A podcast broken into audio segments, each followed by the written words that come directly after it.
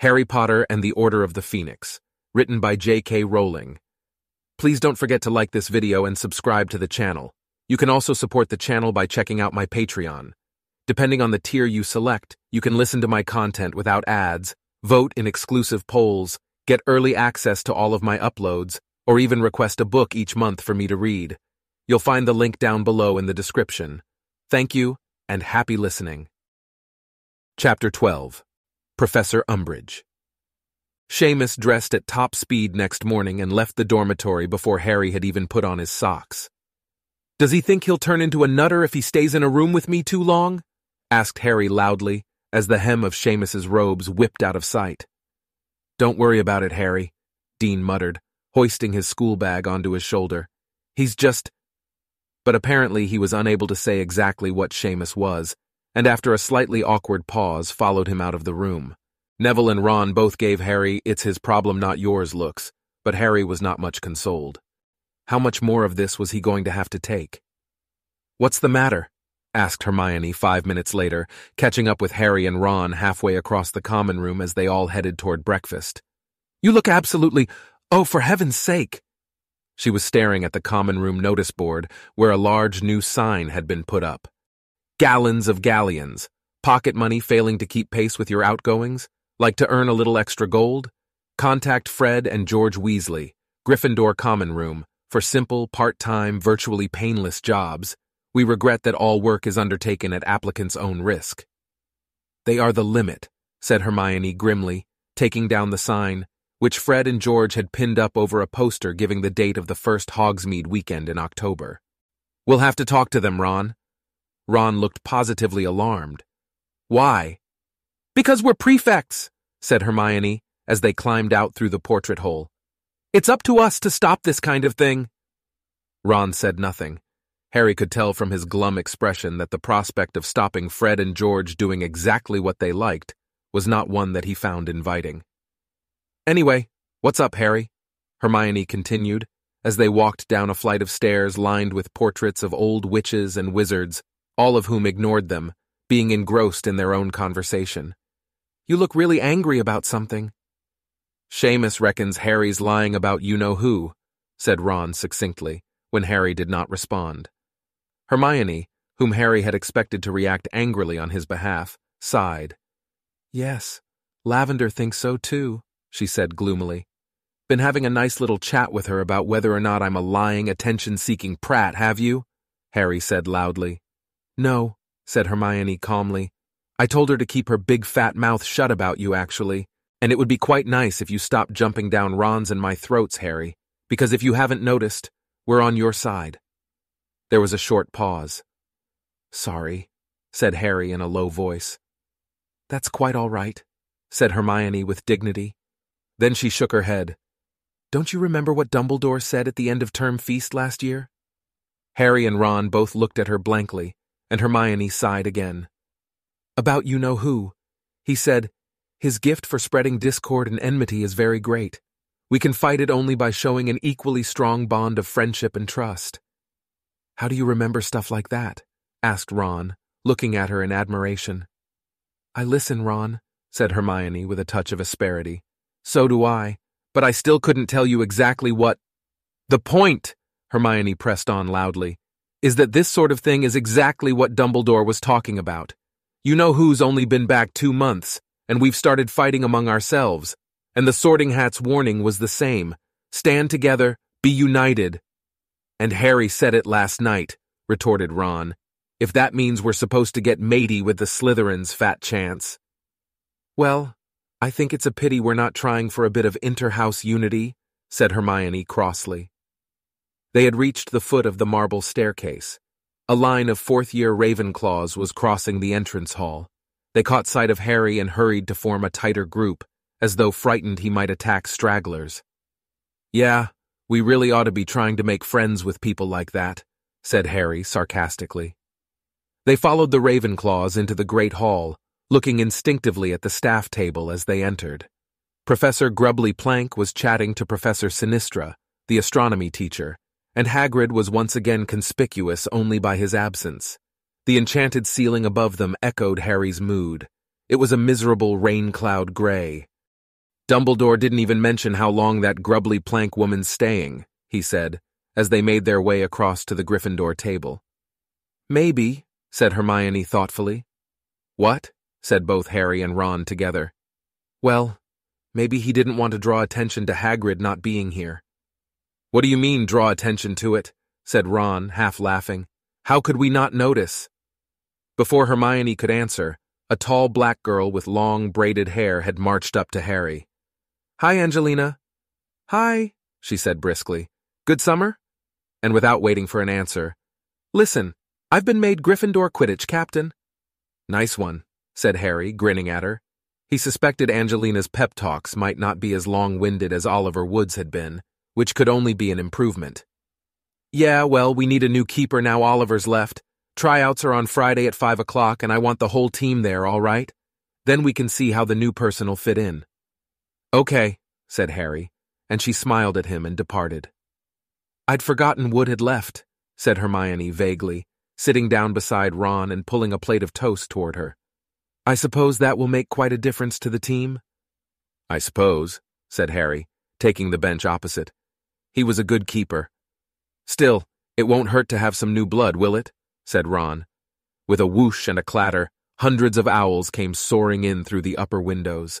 They descended all over the hall, bringing letters and packages to their owners and showering the breakfasters with droplets of water. It was clearly raining hard outside. Hedwig was nowhere to be seen, but Harry was hardly surprised. His only correspondent was Sirius, and he doubted Sirius would have anything new to tell him after only 24 hours apart. Hermione, however, had to move her orange juice aside quickly to make way for a large, damp barn owl bearing a sodden Daily Prophet in its beak. What are you still getting that for? said Harry irritably, thinking of Seamus, as Hermione placed a nut in the leather pouch on the owl's leg and it took off again. I'm not bothering, Load of rubbish. It's best to know what the enemy are saying, said Hermione darkly, and she unfurled the newspaper and disappeared behind it, not emerging until Harry and Ron had finished eating. Nothing, she said simply, rolling up the newspaper and laying it down by her plate.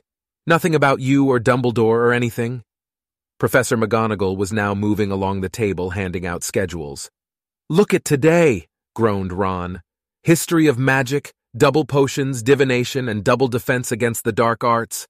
Binns, Snape, Trelawney, and that Umbridge woman all in one day. I wish Fred and George'd hurry up and get those skiving snack boxes sorted. Do mine ears deceive me? said Fred, arriving with George and squeezing onto the bench beside Harry.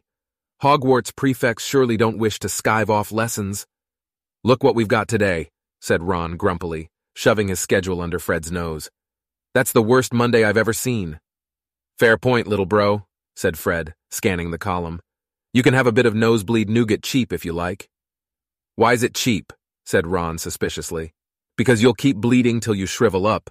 We haven't got an antidote yet, said George, helping himself to a kipper.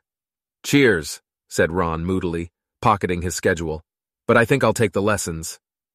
And speaking of your skiving snack boxes, said Hermione, eyeing Fred and George beadily, you can't advertise for testers on the Gryffindor notice board. Says who? Said George, looking astonished. Says me, said Hermione. And Ron. Leave me out of it, said Ron hastily. Hermione glared at him. Fred and George sniggered. You'll be singing a different tune soon enough, Hermione, said Fred, thickly buttering a crumpet.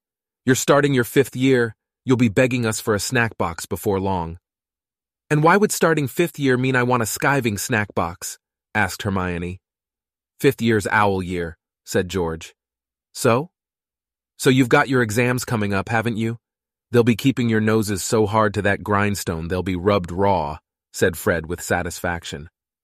Half our year had minor breakdowns coming up to OWLs, said George happily. Tears and tantrums. Patricia Stimpson kept coming over faint. Kenneth Towler came out in boils, do you remember? said Fred reminiscently. That's because you put Bulbadox powder in his pajamas, said George. Oh, yeah, said Fred, grinning. I'd forgotten. Hard to keep track sometimes, isn't it?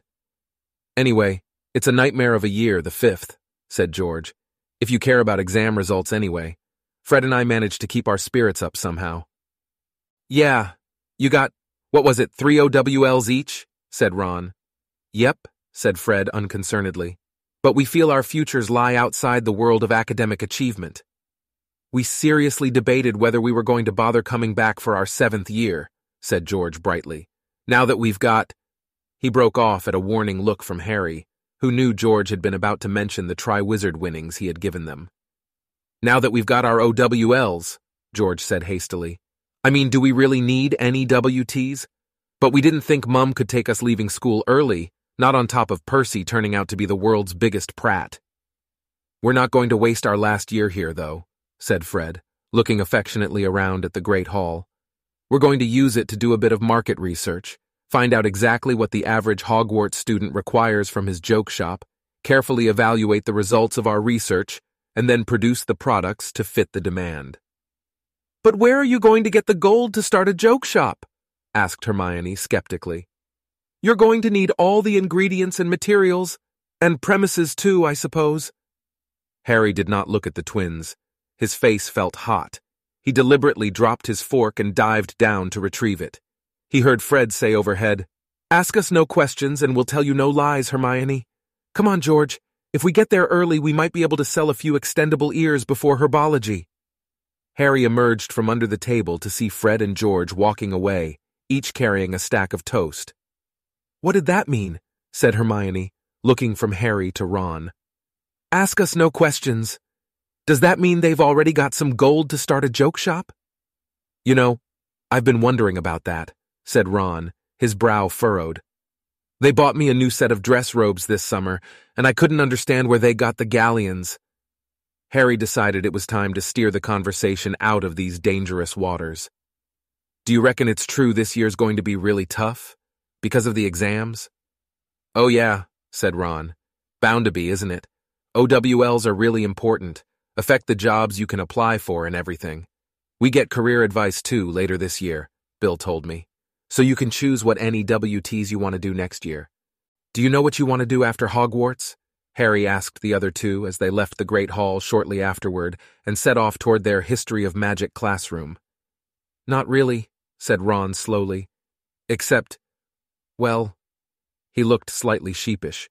What? Harry urged him.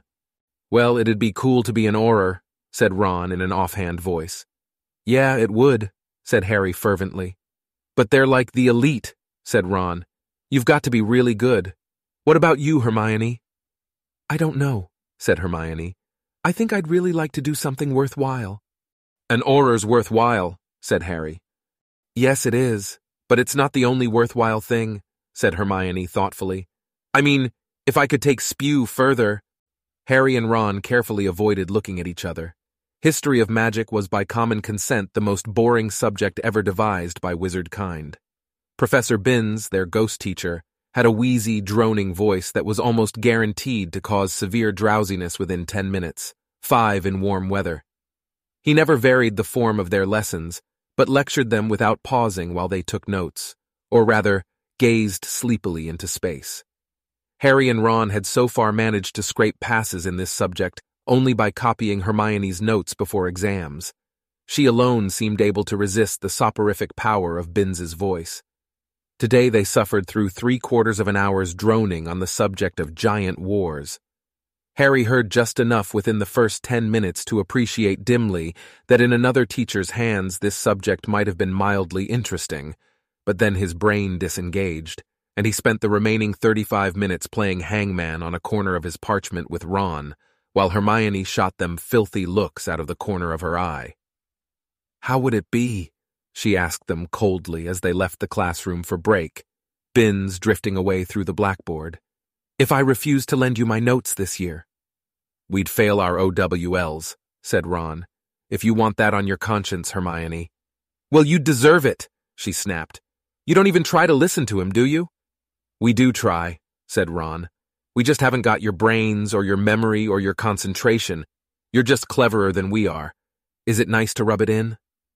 Oh, don't give me that rubbish, said Hermione, but she looked slightly mollified as she led the way out into the damp courtyard. A fine, misty drizzle was falling, so that the people standing in huddles around the yard looked blurred at the edges. Harry, Ron, and Hermione chose a secluded corner under a heavily dripping balcony, turning up the collars of their robes against the chilly September air and talking about what Snape was likely to set them in the first lesson of the year. They had got as far as agreeing that it was likely to be something extremely difficult, just to catch them off guard after a two month holiday, when someone walked around the corner toward them. Hello, Harry! It was Cho Chang, and what was more, she was on her own again.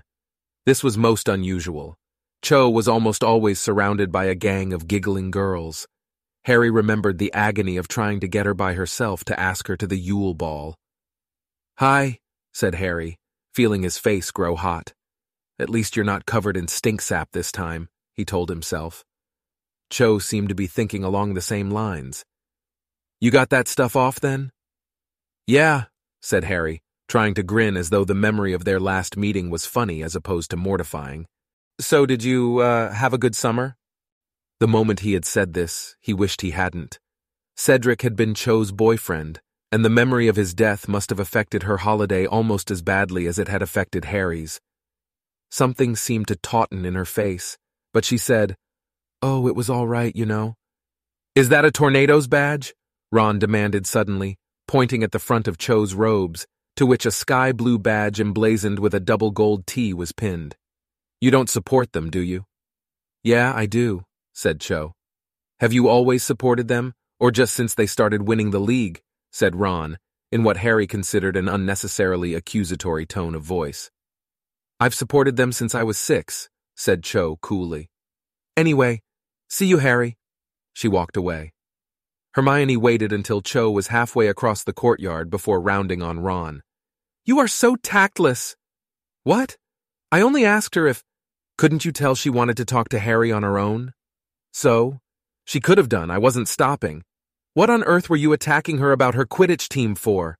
Attacking? I wasn't attacking her, I was only. Who cares if she supports the tornadoes? Oh, come on. Half the people you see wearing those badges only bought them last season. But what does it matter? It means they're not real fans, they're just jumping on the bandwagon. That's the bell, said Harry listlessly because Ron and Hermione were bickering too loudly to hear it. They did not stop arguing all the way down to Snape's dungeon, which gave Harry plenty of time to reflect that between Neville and Ron, he would be lucky ever to have two minutes conversation with Cho that he could look back on without wanting to leave the country. And yet, he thought, as they joined the queue lining up outside Snape's classroom door, she had chosen to come and talk to him, hadn't she? She had been Cedric's girlfriend, she could easily have hated Harry for coming out of the Triwizard Maze alive when Cedric had died. Yet she was talking to him in a perfectly friendly way, not as though she thought him mad, or a liar, or in some horrible way responsible for Cedric's death. Yes, she had definitely chosen to come and talk to him, and that made the second time in two days. And at this thought, Harry's spirits rose. Even the ominous sound of Snape's dungeon door creaking open did not puncture the small, hopeful bubble that seemed to have swelled in his chest. He filed into the classroom behind Ron and Hermione and followed them to their usual table at the back, ignoring the huffy, irritable noises now issuing from both of them. Settle down, said Snape coldly, shutting the door behind him. There was no real need for the call to order. The moment the class had heard the door close, quiet had fallen, and all fidgeting stopped. Snape's mere presence was usually enough to ensure a class's silence. Before we begin today's lesson, said Snape, sweeping over to his desk and staring around at them all, I think it appropriate to remind you that next June you will be sitting an important examination, during which you will prove how much you have learned about the composition and use of magical potions. Moronic though some of this class undoubtedly are, I expect you to scrape an acceptable in your owl, or suffer my displeasure. His gaze lingered this time upon Neville, who gulped. After this year, of course, many of you will cease studying with me, Snape went on. I take only the very best into my Newt Potions class, which means that some of us will certainly be saying goodbye. His eyes rested on Harry and his lip curled. Harry glared back, feeling a grim pleasure at the idea that he would be able to give up potions after fifth year. But we have another year to go before that happy moment of farewell, said Snape softly. So whether you are intending to attempt Newt or not, I advise all of you to concentrate your efforts upon maintaining the high pass level I have come to expect from my OWL students. Today we will be mixing a potion that often comes up at ordinary wizarding level, the Draught of Peace, a potion to calm anxiety and soothe agitation.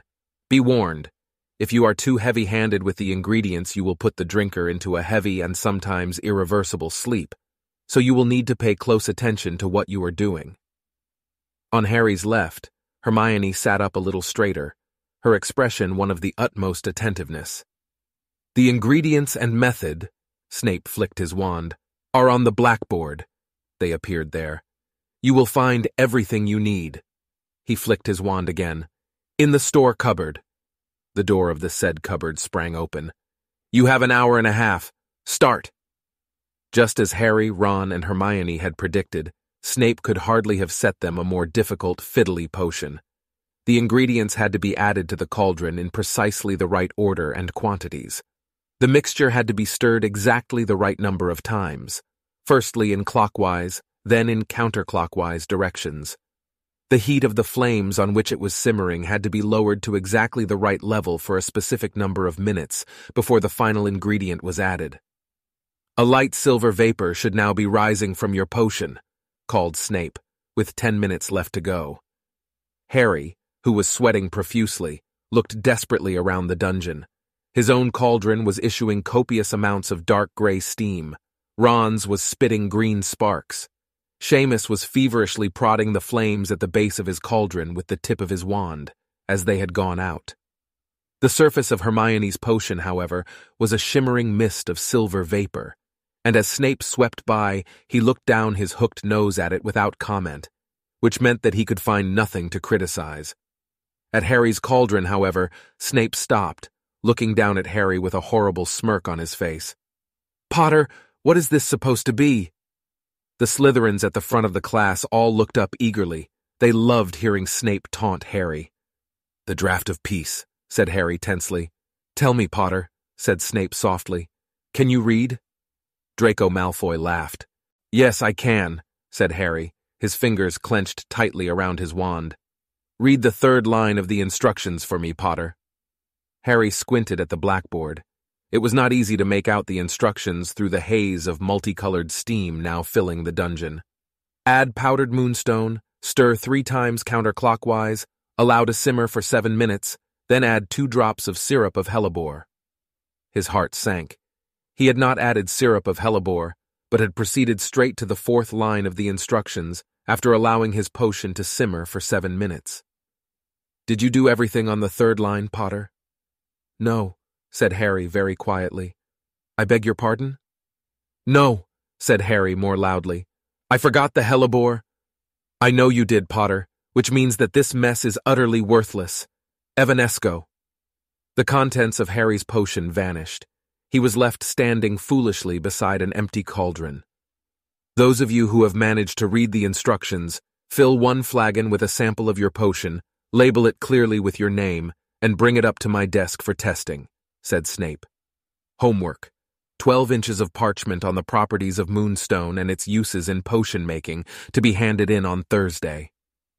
While everyone around him filled their flagons, Harry cleared away his things, seething. His potion had been no worse than Ron's, which was now giving off a foul odor of bad eggs, or Neville's, which had achieved the consistency of just mixed cement, and which Neville was now having to gouge out of his cauldron. Yet it was he, Harry, who would be receiving zero marks for the day's work. He stuffed his wand back into his bag and slumped down onto his seat, watching everyone else march up to Snape's desk with filled and corked flagons. When at long last the bell rang, Harry was first out of the dungeon and had already started his lunch by the time Ron and Hermione joined him in the Great Hall. The ceiling had turned an even murkier gray during the morning. Rain was lashing the high windows. That was really unfair, said Hermione consolingly, sitting down next to Harry and helping herself to shepherd's pie. Your potion wasn't nearly as bad as Goyle's. When he put it in his flagon, the whole thing shattered and set his robes on fire. Yeah, well, said Harry, glowering at his plate. Since when has Snape ever been fair to me? Neither of the others answered. All three of them knew that Snape and Harry's mutual enmity had been absolute from the moment Harry had set foot in Hogwarts. I did think he might be a bit better this year, said Hermione in a disappointed voice. I mean, you know. She looked carefully around. There were half a dozen empty seats on either side of them, and nobody was passing the table. Now he's in the order and everything. Poisonous toadstools don't change their spots, said Ron sagely. Anyway, I've always thought Dumbledore was cracked trusting Snape. Where's the evidence he ever really stopped working for you know who? I think Dumbledore's probably got plenty of evidence, even if he doesn't share it with you, Ron, snapped Hermione. Oh, shut up, the pair of you, said Harry heavily, as Ron opened his mouth to argue back. Hermione and Ron both froze, looking angry and offended. Can't you give it a rest? he said. You're always having a go at each other. It's driving me mad. And abandoning his shepherd's pie, he swung his school bag back over his shoulder and left them sitting there. He walked up the marble staircase two steps at a time, past the many students hurrying toward lunch.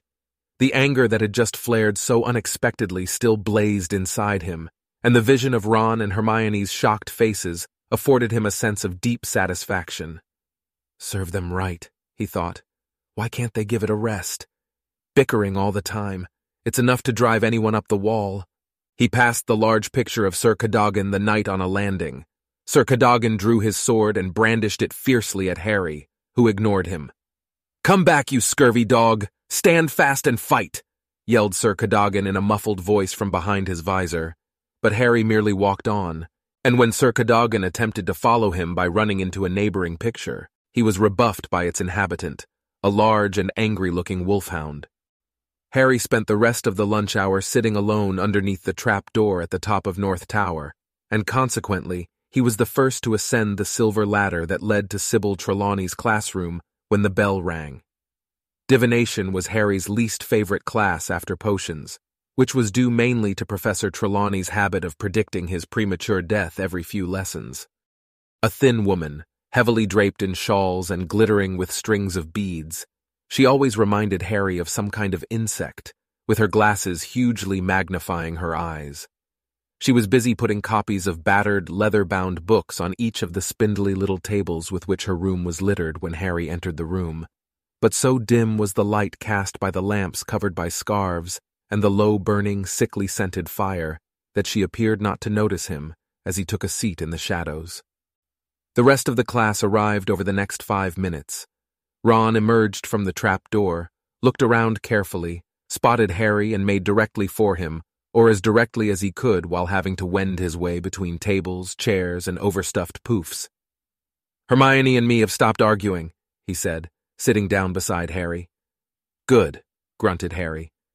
But Hermione says she thinks it would be nice if you stopped taking out your temper on us, said Ron. I'm not. I'm just passing on the message, said Ron, talking over him. But I reckon she's right. It's not our fault how Seamus and Snape treat you. I never said it. Good day, said Professor Trelawney in her usual misty, dreamy voice, and Harry broke off, feeling both annoyed and slightly ashamed of himself again. And welcome back to divination. I have, of course, been following your fortunes most carefully over the holidays, and am delighted to see that you have all returned to Hogwarts safely, as of course I knew you would.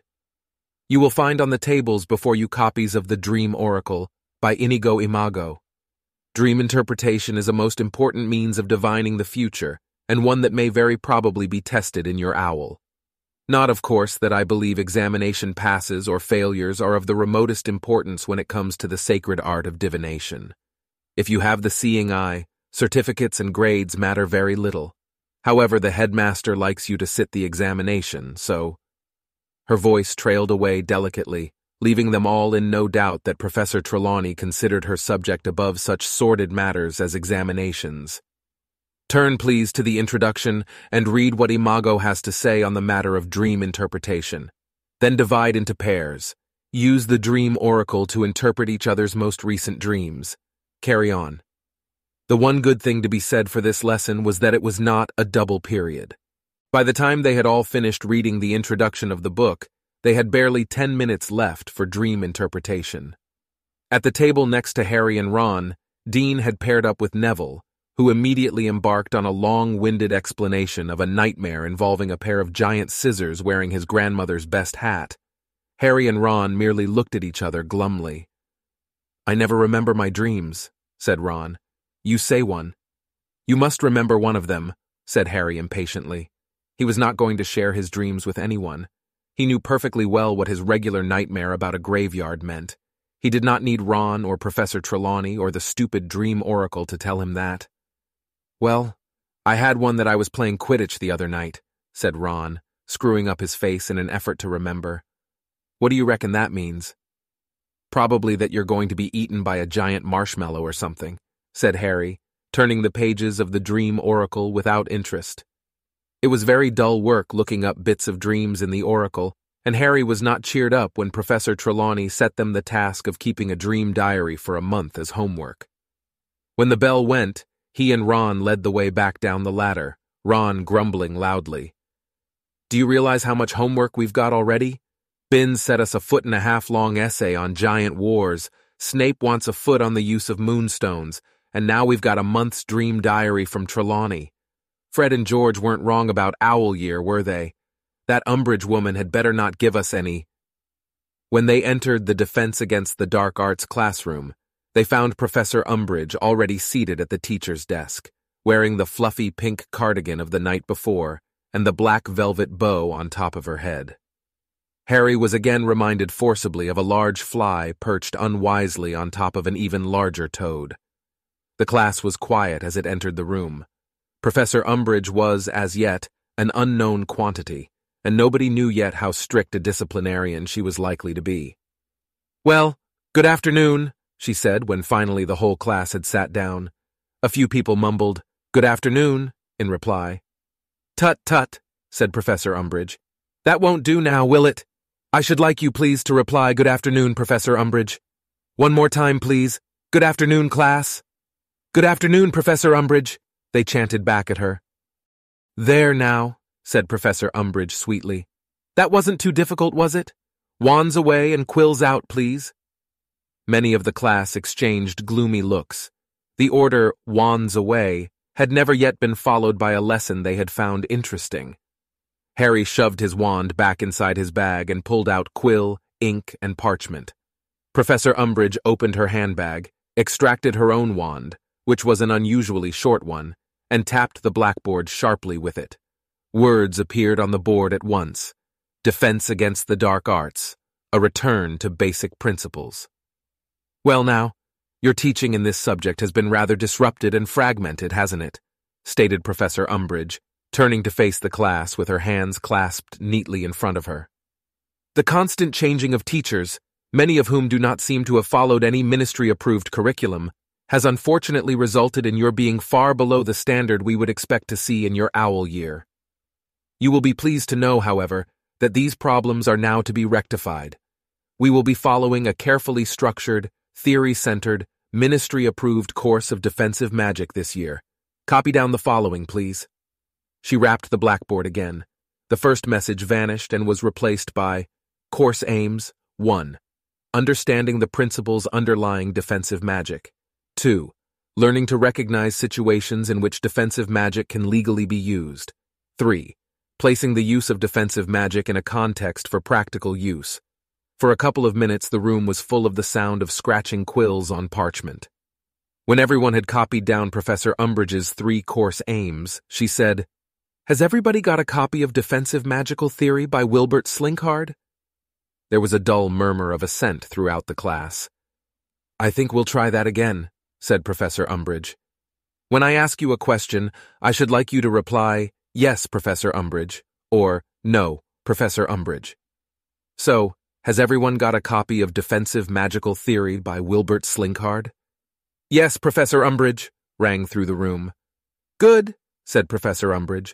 I should like you to turn to page five and read chapter one, Basics for Beginners. There will be no need to talk. Professor Umbridge left the blackboard and settled herself in the chair behind the teacher's desk, observing them all with those pouchy toad's eyes. Harry turned to page five of his copy of Defensive Magical Theory and started to read. It was desperately dull, quite as bad as listening to Professor Binns. He felt his concentration sliding away from him. He had soon read the same line half a dozen times without taking in more than the first few words. Several silent minutes passed. Next to him, Ron was absent-mindedly turning his quill over and over in his fingers, staring at the same spot on the page. Harry looked right and received a surprise to shake him out of his torpor. Hermione had not even opened her copy of Defensive Magical Theory. She was staring fixedly at Professor Umbridge with her hand in the air. Harry could not remember Hermione ever neglecting to read when instructed to, or indeed resisting the temptation to open any book that came under her nose. He looked at her questioningly, but she merely shook her head slightly to indicate that she was not about to answer questions, and continued to stare at Professor Umbridge, who was looking just as resolutely in another direction. After several more minutes had passed, however, Harry was not the only one watching Hermione.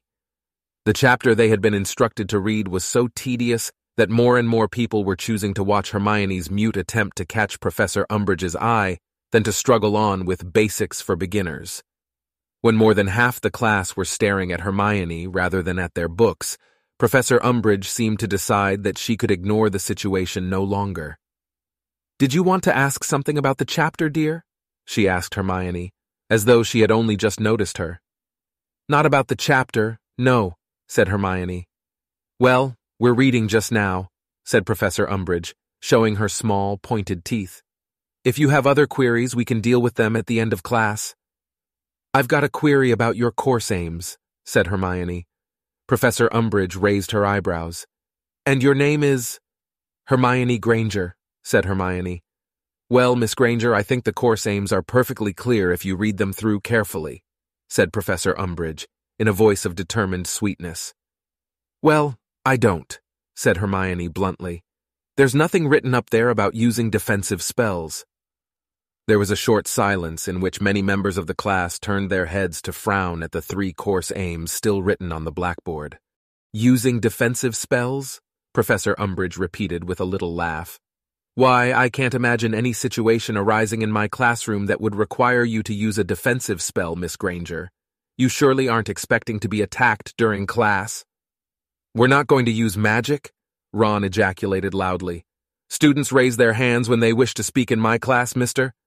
Weasley, said Ron, thrusting his hand into the air. Professor Umbridge, smiling still more widely, turned her back on him. Harry and Hermione immediately raised their hands, too. Professor Umbridge's pouchy eyes lingered on Harry for a moment before she addressed Hermione. Yes, Miss Granger? You wanted to ask something else? Yes, said Hermione. Surely the whole point of defense against the dark arts is to practice defensive spells. Are you a ministry-trained educational expert, Miss Granger? asked Professor Umbridge in her falsely sweet voice. No, but... Well then, I'm afraid you are not qualified to decide what the whole point of any class is. Wizards much older and cleverer than you have devised our new program of study. You will be learning about defensive spells in a secure, risk-free way. What use is that? said Harry loudly. If we're going to be attacked, it won't be in a... Hand, Mr. Potter, sang Professor Umbridge. Harry thrust his fist in the air. Professor Umbridge promptly turned away from him again, but now several other people had their hands up too. And your name is? Professor Umbridge said to Dean. Dean Thomas. Well, Mr. Thomas? Well, it's like Harry said, isn't it? said Dean. If we're going to be attacked, it won't be risk-free.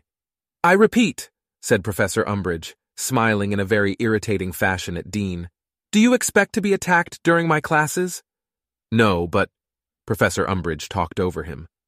I do not wish to criticize the way things have been run in this school, she said, an unconvincing smile stretching her wide mouth. But you have been exposed to some very irresponsible wizards in this class. Very irresponsible indeed. Not to mention, she gave a nasty little laugh, extremely dangerous half-breeds. If you mean Professor Lupin, piped up Dean Thomas angrily, he was the best we ever. Hand, Mr. Thomas. As I was saying, you have been introduced to spells that have been complex, inappropriate to your age group, and potentially lethal. You have been frightened into believing that you are likely to meet dark attacks every other day. No, we haven't, Hermione said. We just. Your hand is not up, Miss Granger. Hermione put up her hand. Professor Umbridge turned away from her. It is my understanding that my predecessor not only performed illegal curses in front of you, he actually performed them on you. Well, he turned out to be a maniac, didn't he?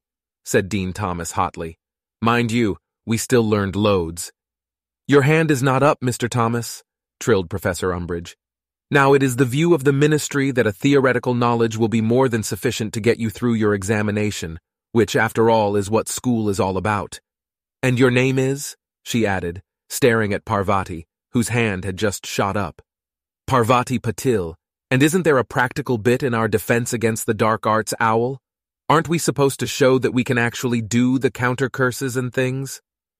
As long as you have studied the theory hard enough, there is no reason why you should not be able to perform the spells under carefully controlled examination conditions, said Professor Umbridge dismissively. Without ever practicing them before? said Parvati incredulously. Are you telling us that the first time we'll get to do the spells will be during our exam? I repeat, as long as you have studied the theory hard enough. And what good's theory going to be in the real world? said Harry loudly, his fist in the air again. Professor Umbridge looked up. This is school, Mr. Potter, not the real world, she said softly. So we're not supposed to be prepared for what's waiting out there? There is nothing waiting out there, Mr. Potter, Oh, yeah? said Harry. His temper, which seemed to have been bubbling just beneath the surface all day, was reaching boiling point. Who do you imagine wants to attack children like yourselves? inquired Professor Umbridge in a horribly honeyed voice. Hmm, let's think, said Harry in a mock thoughtful voice. Maybe Lord Voldemort? Ron gasped. Lavender Brown uttered a little scream. Neville slipped sideways off his stool. Professor Umbridge, however, did not flinch. She was staring at Harry with a grimly satisfied expression on her face. Ten points from Gryffindor, Mr. Potter. The classroom was silent and still. Everyone was staring at either Umbridge or Harry. Now let me make a few things quite plain. Professor Umbridge stood up and leaned toward them, her stubby-fingered hands splayed on her desk. You have been told that a certain dark wizard has returned from the dead. He wasn't dead, said Harry angrily. But yeah, He's returned. Mr. Potter, you have already lost your house ten points do not make matters worse for yourself, said Professor Umbridge in one breath without looking at him.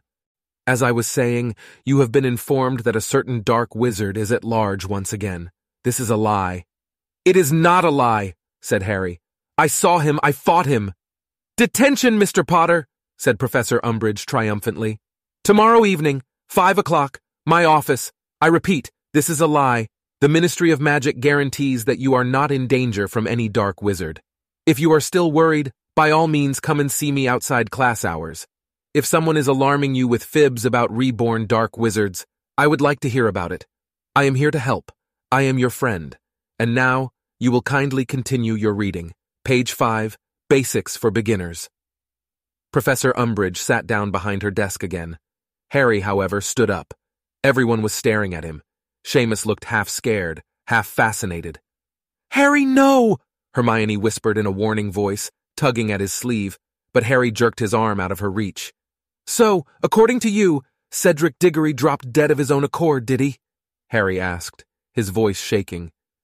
There was a collective intake of breath from the class, for none of them, apart from Ron and Hermione, had ever heard Harry talk about what had happened on the night that Cedric had died.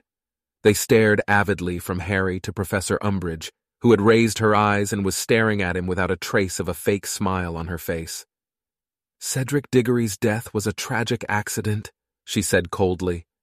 It was murder, said Harry. He could feel himself shaking. He had hardly talked to anyone about this, least of all thirty eagerly listening classmates. Voldemort killed him, and you know it. Professor Umbridge's face was quite blank. For a moment he thought she was going to scream at him. Then she said in her softest, most sweetly girlish voice, Come here, Mr. Potter, dear. He kicked his chair aside, strode around Ron and Hermione and up to the teacher's desk. He could feel the rest of the class holding its breath. He felt so angry he did not care what happened next. Professor Umbridge pulled a small roll of pink parchment out of her handbag, stretched it out on the desk, dipped her quill into a bottle of ink, and started scribbling, hunched over so that Harry could not see what she was writing. Nobody spoke. After a minute or so, she rolled up the parchment and tapped it with her wand. It sealed itself seamlessly so that he could not open it. Take this to Professor McGonagall, dear, said Professor Umbridge, holding out the note to him. He took it from her without saying a word and left the room, not even looking back at Ron and Hermione, and slamming the classroom door shut behind him.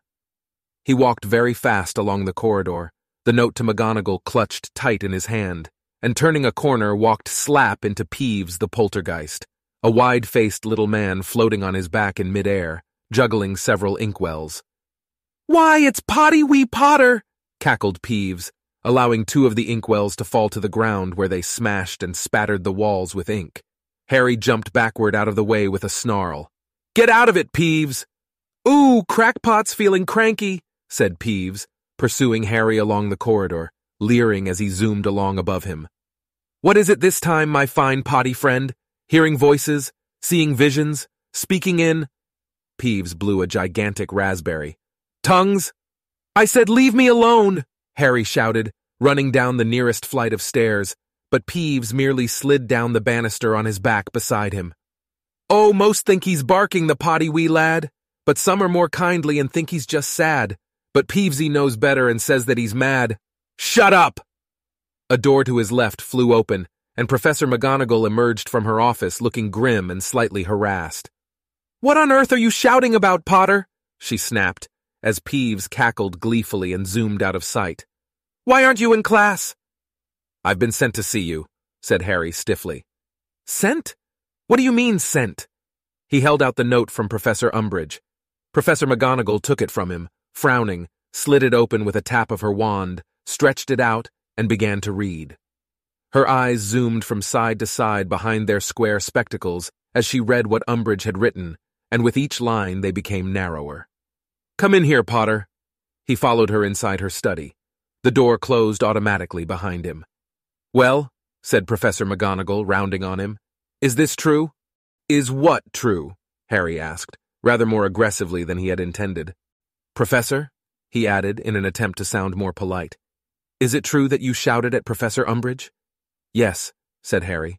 You called her a liar? Yes. You told her he who must not be named is back? Yes. Professor McGonagall sat down behind her desk, frowning at Harry.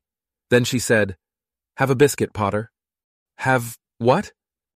Have a biscuit, she repeated impatiently, indicating a tartan tin of cookies lying on top of one of the piles of papers on her desk. And sit down. There had been a previous occasion when Harry, expecting to be caned by Professor McGonagall, had instead been appointed by her to the Gryffindor Quidditch team. He sank into a chair opposite her and helped himself to a ginger newt, feeling just as confused and wrong-footed as he had done on that occasion. Professor McGonagall set down Professor Umbridge's note and looked very seriously at Harry. Potter, you need to be careful. Harry swallowed his mouthful of ginger newt and stared at her. Her tone of voice was not at all what he was used to. It was not brisk, crisp, and stern. It was low and anxious and somehow much more human than usual. Misbehavior in Dolores Umbridge's class could cost you much more than house points and a detention. What do you... Potter, use your common sense, snapped Professor McGonagall, with an abrupt return to her usual manner. You know where she comes from. You must know to whom she is reporting. The bell rang for the end of the lesson. Overhead and all around came the elephantine sounds of hundreds of students on the move.